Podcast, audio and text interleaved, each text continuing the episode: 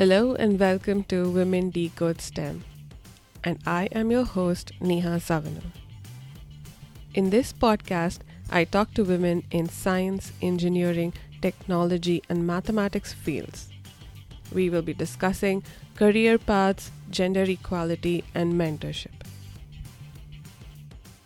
Isabel Torres is academic editor, a freelance science writer, and a science communicator.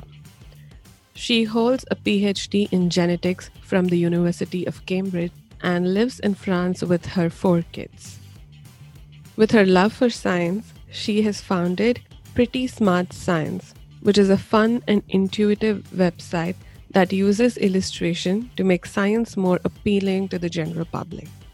She's a true advocate for women in STEM and has co founded Mothers in Science, an organization that supports and connects mothers in science and raises awareness of the challenges they face in their career and personal life. I'm so glad to have met her on the Instagram community because she's been a true supporter for me and several others in our journey. And I'm excited to have her on the show to share her experience with all of us. Hi, Isabel. It's so great to have you on this show. Welcome. Hi, thank you for inviting me. It's such a pleasure. Yeah, I hope you're doing fine during this lockdown time. I'm coping like everyone. okay, great. Let's get started. So, first, I want to talk about what it is to be a science communicator, since that's one of your primary jobs. Yes, being a science communicator can mean many things. So, this basically didn't, didn't exist as a profession. So, it, it's a very recent profession. And actually, I think most people do it on the side. So, basically, researchers do science communication on the side. Um, so science communi- a science communicator can do many things can you can write a blog you can uh, do science communication on Instagram or another social media platform. You can organize events, you can work in a museum. So it's really very broad. Um, and this is one of the reasons I enjoy it and why I think most people enjoy it but you know you can do it as um, an additional thing to your research work or you can do it as a profession you know like full time if one wants to become a science communicator what do they need to have? Um, as i said this is, is quite recent. If you're a researcher you can just start doing it on your own which is what a lot of people do. They just use twitter or social media to speak about their own research. I started by going to schools to do uh, hands-on science experiments with with the kids which was really really really nice. And then I started organizing my own events. So I think a lot of people start like that, you know, while they are doing research, they start organizing projects or writing or making videos and then eventually that can lead to to a job in science communication or you can just carry on like that being a researcher and doing science communication on the side um, there are some degrees uh, there start to be some master degrees uh, in science communication I know for sure in the US there are some mm-hmm. graduate programs in science communication, in the UK for sure. Um, I don't know so well about other countries. It starts to gain momentum, um, and I think more and more people are interested in doing it. So now let's see if governments and research institutions start investing in hiring science communicators because there's such a big need. I mean, especially now, these moments we're living with the coronavirus, there's so misinformation out there, and you know, people either are in denial or they panic because there's just no reliable information. The media are confused, um, and this is when we see that there really is such a need for you know for people with a science background who can read the research paper and then translate that to the public in a in a clear way. Yeah, that totally makes sense. Mm. I, I didn't know that there were degrees with respect to science communications. That's something new. Yes, graduate degrees for sure. Undergraduate, I've never heard of any, but I'm pretty sure that there are master degrees, um, even PhD uh, graduate degrees in the US. I know someone on, on Instagram who's doing that. So, yes. Okay. And then you can specialize, you know, if you if you want to do movies, filmmaking, or if you want to write, then you know you can branch out to whatever you prefer. To do or you know do just a mix of all those things which is what i do that's really interesting yeah you can choose to do multiple media outlets that's a good way to let the world know the actual science information instead of just reading the news like you said so in the first place how did you get interested in the science field Um, I was a very curious child. I always liked school and I liked everything in school. So I always loved learning and I still love learning. And then I, I always had a preference for the sciences. Uh, at some point, I was quite indecisive between arts and science. And this is actually quite common, I think, because both art and science are creative fields so a, a, lot of people like enjoy both you know i just fell in love with science I in the beginning when i was a young kid i wanted to be an astronomer uh, and then i just felt attracted to biology and the life sciences. And then in high school i just completely fell in love with cell biology and it is still my favorite subject. So i don't know i just i never get tired of speaking and learning uh, about science. Okay perfect. So is there a specific reason why you narrowed your research and phd down to genetics um, so my PhD is in genetics, just in title because I was at the Department of Genetics, but uh, my PhD was mostly cell biology, and I did a master's which was more developmental biology so yeah so my passion is cell biology I, I, don't know i just love to understand how cells work. It's just so complex. And in terms of development you know how one cell turns into a complex organism with tissues and organs and you know and consciousness. It just fascinates me these questions you know how one organism with trillions of cells they all have the same genome but they're all different. Yes so i'm really passionate about this question. I still am but i love all sciences and this is why i enjoy doing science communication because i can learn about so many different things and so many different fields. Yeah exactly. That's awesome.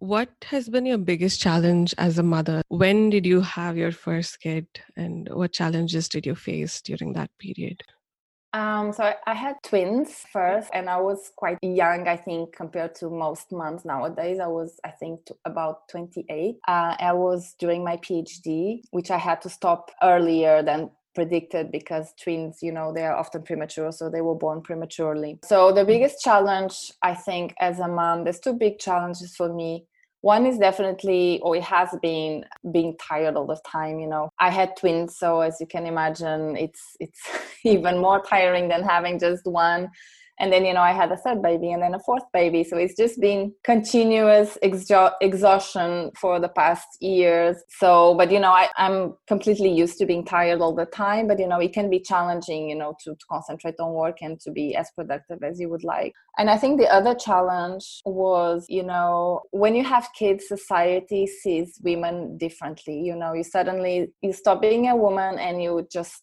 a mother and i've spoken to many women and they all feel the same. People see you differently and you start seeing yourself differently as well because of that. So i think i got a bit lost in motherhood for a while and it's a big life change and there was an identity change that you shouldn't be there. You shouldn't change your identity because you have kids. So i rediscovered myself. Now i'm fine but i think for a while uh, that affected me in other areas of my life including my work. And this is why one of the reasons i founded mothers in science so other moms don't have to go through the same experience. Um, yeah but i think this is quite common with women that you know when we have kids people see us differently. And if you don't talk about it you don't know why and you feel it's you. So it's um it can be challenging yeah i'm sure like like you said having a, a, community to talk to and understand if everybody is going through the same thing is definitely helpful i guess at that time yes because um, at the time and i think most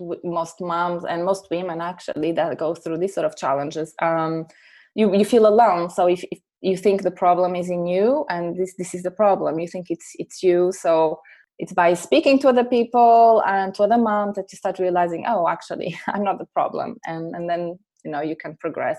Yeah um i also want to know like have you experienced any kind of bias while you were working for any women or a mother? There's some kind of expectation that you have to be working a certain way or you're not committed enough or things like that. Uh, there are some assumptions. So have you experienced any kind of bias um, i've definitely experienced uh, some subtle bias let's say that I didn't know at the time. Now, in res- retrospective, I know, uh, but at the time, again, you know, you just think it's your own fault. You know, things like both from motherhood and from just just from being a woman, for example, things like you know in in a meeting I, I had an idea and i proposed something and my boss just dismissed it and then um, like a week after a, a, new guy was hired in the lab and he said exactly the same thing as i said and suddenly my boss oh that's a great idea let's do that. And this is very common. I've heard many many women telling the same story. So when this happens you just think what's wrong with me? You know this is your this instinct. Of course now i know what the problem was. Um, and then when i got pregnant i mean i think i mostly had a good experience work wise but you know it was just very subtle things. Feeling like people didn't see me the same you know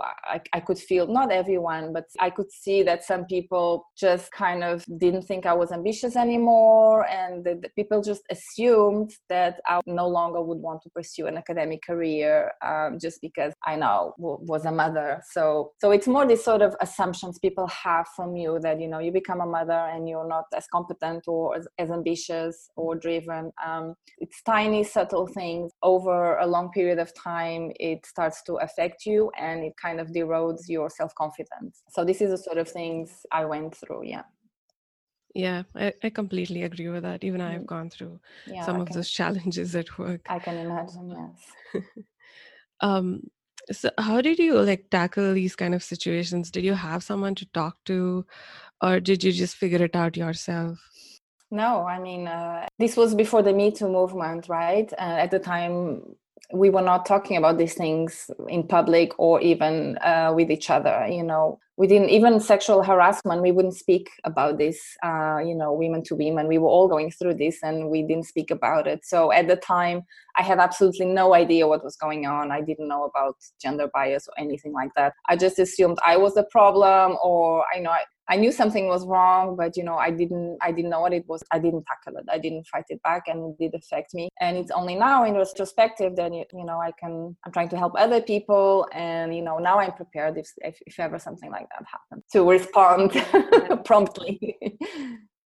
yeah, that makes so much sense from my experience talking to other women not everybody is interested in communicating yeah. such things. So i think it's still a big issue and we still need to educate people and be more honest. Yeah. Yes yes it's uh, and i think sometimes it's just these behaviors are so normalized in our society that even women they just assume it's normal. So this is why we have to raise awareness and remind people this is absolutely not normal yeah. and we have to change it I want to change tracks a little bit and talk about uh, your science communication projects. Can you tell us a little bit about the multiple projects that you're currently running? Uh, yes, they're just two. Uh, in addition to my my job, um, so one project is in science communication, which is uh, well one of my passions. It's called Pretty Smart Science, and it's a platform that combines uh, science writing, so articles and also videos and interviews to women in science and science art. So I really wanted to create a platform that is very attractive to the public because I really want to aim uh, at reaching the public as a target audience and not other researchers, which often happens with this sort of platforms. So, you know, I invite science artists, science illustrators to make uh, illustrations for my articles. So the website is uh, very pretty. So this is the idea. I'm also very active on Instagram. It's sort of my second platform. And yes, so I speak about science and also I try to promote women in STEM. So I interview women in STEM and we write biographies about historical women in STEM to sort of increase the visibility of women in STEM and hopefully encourage more women to, to pursue careers in science. So this is my baby, Pretty Smart Science.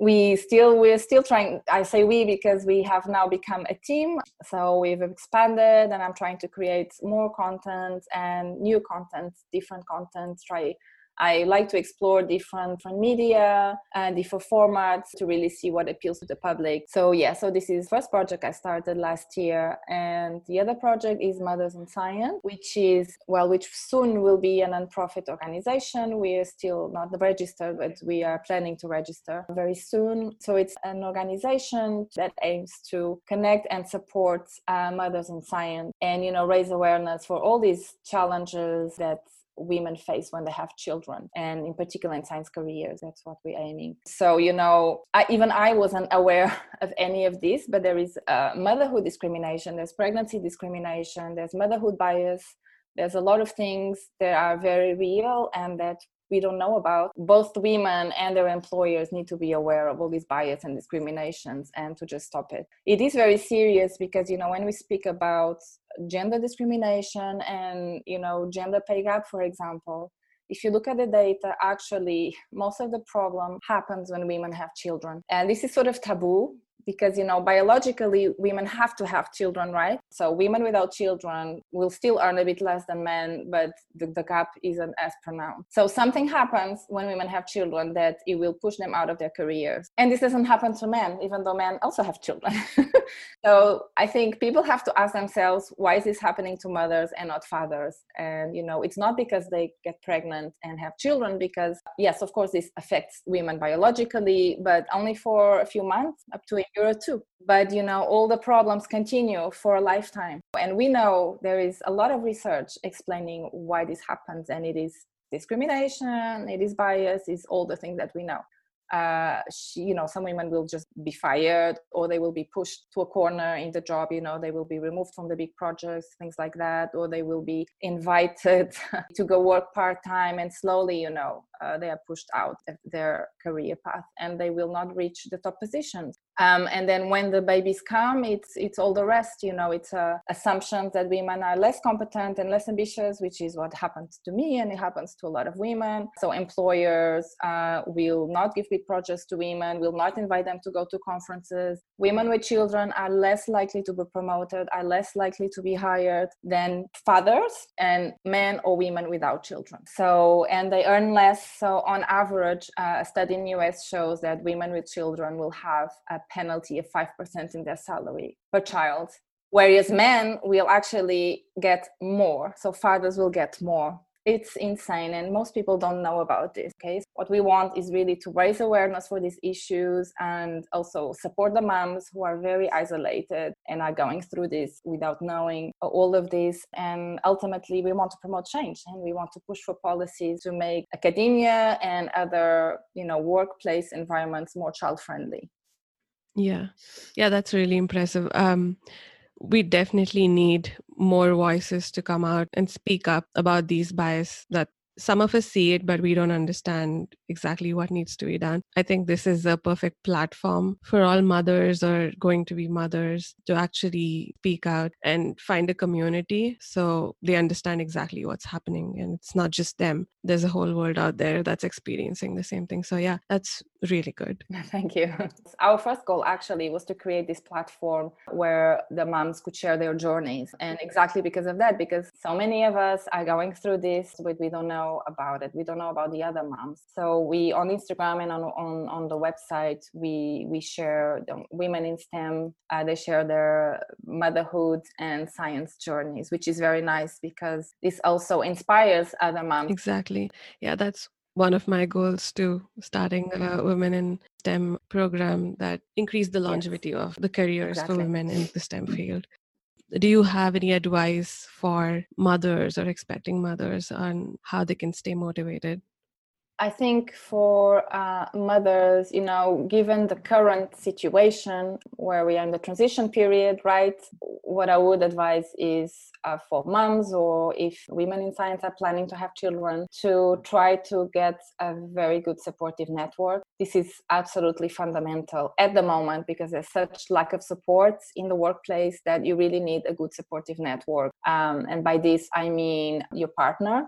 Gender equality starts at home. You know studies have shown in i don't know in about 30 countries including you know scandinavian countries european countries industrialized countries women are still doing three times more housework and childcare than men. Okay three times. This means women spend you know they spend three times more more hours uh, than men or their partners. But the, mostly studies are heterosexual couples so then their spouses doing childcare and housework. And this is a lot. And no wonder women are exhausted and they don't have the energy to you know devote to their careers. You need time to be ambitious and fight for the senior position. So this is very important and it's a very sensitive issue obviously um, but we have to talk about it. It starts by having a discussion with your partner and making sure you know that the house chores and childcare is split equally expanding that support network to family and friends you know if you don't really have good childcare or don't have access to childcare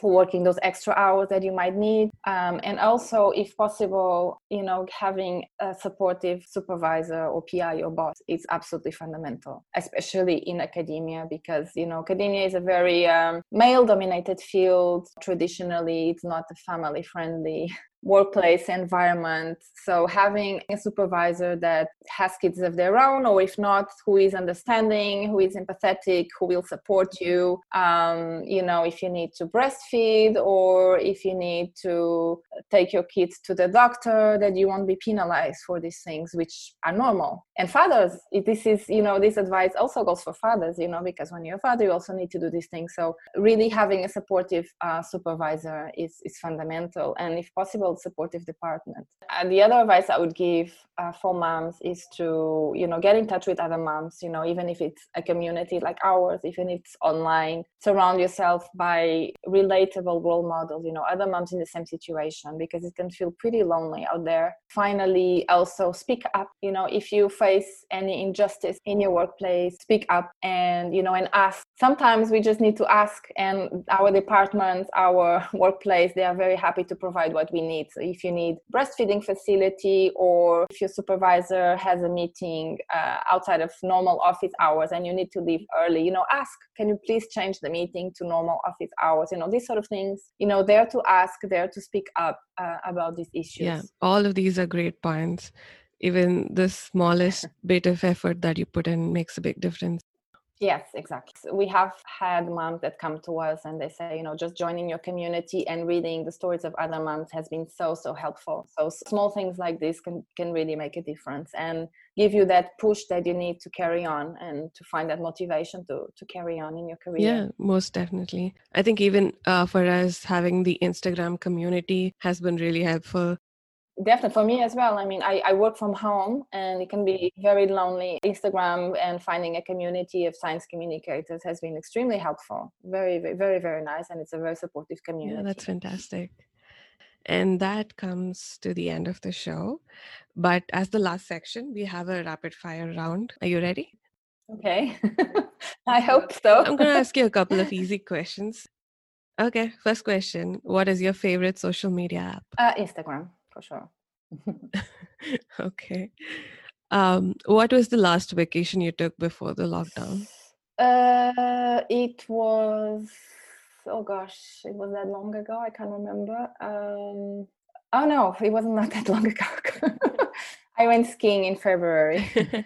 I went skiing for the first time in my life. Yeah, it was very very nice. Was that in France or? Yes, it was in the Alps. Alps? It was okay. lovely. Yeah. Awesome. And it was. I'm Portuguese, so uh, we don't have a lot of snow. Mm-hmm. Uh, so it was the first time I was really in the mountains with snow. First time skiing, so it was very nice. Yeah, it should be beautiful Alps. It's beautiful. Yeah. Okay, next question. Um, work life balance, myth or reality? Uh, it is definitely a myth. And I think, to be honest, it's not a good myth because I think a lot of people waste time and energy and mental health trying to achieve this sort of ideal balance, which does not exist. Life is just not constant. You know, it's changing all the time. It changes from one day to the other, from one month to the other, from one year to the other, you know, just an illusion. I think um, what I do in my life, I'm not sure if it's the right way. I just learn to be adaptable and I think adaptability can be a very good skill uh, in adulthood, especially when you have kids, because when you have kids, your life just becomes chaos. Uh, and you just have to embrace change and chaos and, you know, accept that one day you might be productive, the other day you'll have a bad night and you won't be productive. And there's no point expecting that you will be able to find a routine if you get up at six in the morning and exercise and everything's going. No, it's, it's, it's not possible. We are humans. I certainly learned with experience that sleep makes a huge, huge difference. And sleep is vastly underestimated. I know that if I don't sleep well, I will have a crappy day. It won't be productive. It's, that's just the way it is. So I gave up on trying to have work life balance. I just take one day at a time and try to enjoy as much as I can and try to be kind to myself. If I don't produce one day, you know, that's life. Exactly. Okay, that was my last question. Okay, that's a good question. Yes. Uh, we got a lot of information about science and your journey, and also learned about your project, which are excellent. Thank you so much for being on this show. Thank you so much for inviting me. It was really, really nice talking to you. that is it for today's episode. I hope you really enjoyed it. Let me know by giving us a review on iTunes or Spotify or any other platform that you're listening on. The show notes have links to my guests and all the things that we just spoke about. Don't forget to subscribe to our podcast because I will be back next week with another amazing Women in STEM.